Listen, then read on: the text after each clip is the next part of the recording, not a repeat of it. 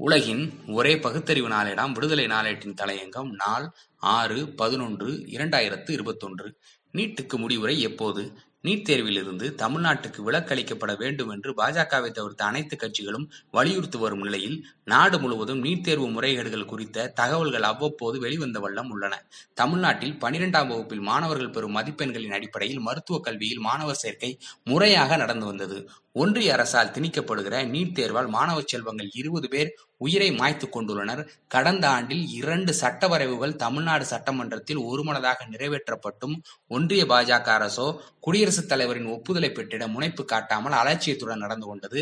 தற்போது சமூக நீதிக்கான சரித்திர நாயகர் மு. க. ஸ்டாலின் ஆட்சி பொறுப்பேற்ற பின்னர் நீட் தேர்வின் பாதிப்புகள் குறித்து நீதியரசர் ஏ. கே. ராஜன் தலைமையில் குழுவை அமைத்து அக்குழுவின் பரிந்துரையின்படி தமிழ்நாட்டுக்கு நீட் தேர்விலிருந்து விலக்களிக்க கோரி சட்டமன்றத்தில் ஒருமனதாக சட்ட வரைவு நிறைவேற்றப்பட்டு குடியரசுத் தலைவரின் ஒப்புதலுக்கு அனுப்பி வைக்கப்பட்டுள்ளது. நீட் தேர்விலிருந்து விலக்களிக்க கோரும் சட்ட வரைவுக்கு ஒப்புதல் அளிக்க தமிழ்நாடு முதலமைச்சர் மு ஸ்டாலின் அவர்கள் பிரதமர் மோடி குடியரசுத் தலைவர் ஆகியோரிடம் வலியுறுத்தியுள்ளார். பிரதமர் மோடிக்கு எழுதியதை போல் பனிரெண்டு மாநிலங்களின் முதலமைச்சர்களுக்கு கடிதம் எழுதியதுடன் நீதியரசர் ஏ கே ராஜன் குழுவின் பரிந்துரை நகலையும் அளித்துள்ளார். இந்நிலையில் நீட் அசல் விடைத்தாள் நகலை வழங்க கோரியும் மறுமதிப்பீடு செய்ய கோரியும் மாணவர் ஒருவர் தொடர்ந்த வழக்கில் ஒன்றிய மாநில அரசுகளுக்கு தாக்கீது அனுப்ப சென்னை உயர்நீதிமன்ற மதுரை கிளை உத்தரவு பிறப்பித்துள்ளது. வழக்கின் விவரம் வருமாறு தென்காசி மாவட்டம் கடையத்தைச் சேர்ந்த முப்புடாதி என்பவர் தாக்கல் செய்த மனுவில் குறிப்பிட்டுள்ளதாவது என் தந்தை சமையல் வேலை செய்கிறார் இளங்கலை மருத்துவ படிப்பிற்கான நீட் தேர்வு செப்டம்பர் பனிரெண்டில் நடந்தது.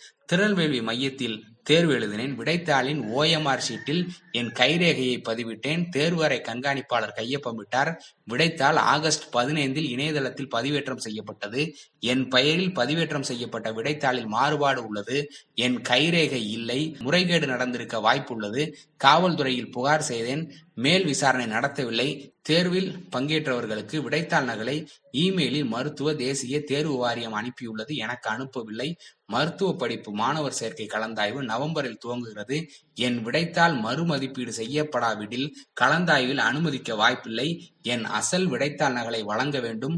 கலந்தாய்வில் ஓரிடத்தை காலியாக வைத்திருக்க வேண்டும். விடைத்தாளை மறுமதிப்பீடு செய்ய உத்தரவிட வேண்டும். இவ்வாறு அதில் கோரியிருந்தார். நீதிபதி செந்தில்குமார் ராமமூர்த்தி விசாரித்து ஒன்றிய சுகாதாரத்துறை இயக்குனர் ஜெனரல் மாநில மருத்துவ கல்வி இயக்குநரக தேர்வுக்குழு தேசிய தேர்வு முகமைக்கு தாக்கீது அனுப்ப நவம்பர் பதினைந்துக்கு வழக்கை ஒத்திவைத்தார் இதுபோன்ற ஏகப்பட்ட குளறுபடிகள் நீட் தேர்வில் நடந்துள்ளன.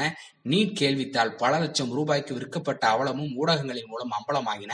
கடந்த முறை நடைபெற்ற நீட் தேர்விலும் குறைபாடுகளை சுட்டிக்காட்டி நீதிமன்றம் சென்று கதவை தட்டியதுண்டு. ஆனால் அதற்கான பரிகாரம் கிடைத்தபாடில்லை. நாட்டின் மக்கள் தொகையில் எண்பது விழுக்காடுக்கு மேல் இருக்கக்கூடிய ஆதி திராவிடர் பிற்படுத்தப்பட்டோர் ஏழை எளிய கிராமப்புற மக்களின் மருத்துவ கனவுகளின் வேர்களை அடியோடு வெட்டி வீழ்த்தும் இந்த நீட் தேர்வின் ஆணி வேரை அடியோடு வெட்டி வீழ்த்தாவிட்டால் மீண்டும் மனு தர்மம் கூறும் குலத்தொழில்தான் மிஞ்சும். பெரும்பான்மை மக்களிடத்தில் விழிப்புணர்வும் கிளர்ச்சியும் வெடிப்பதன் மூலம்தான் நீட்டுக்கு மரண ஓலை எழுத முடியும். கிளர்ச்சிகள் வெடிக்கட்டும் உரிமைகள் மலரட்டும். நன்றி வணக்கம்.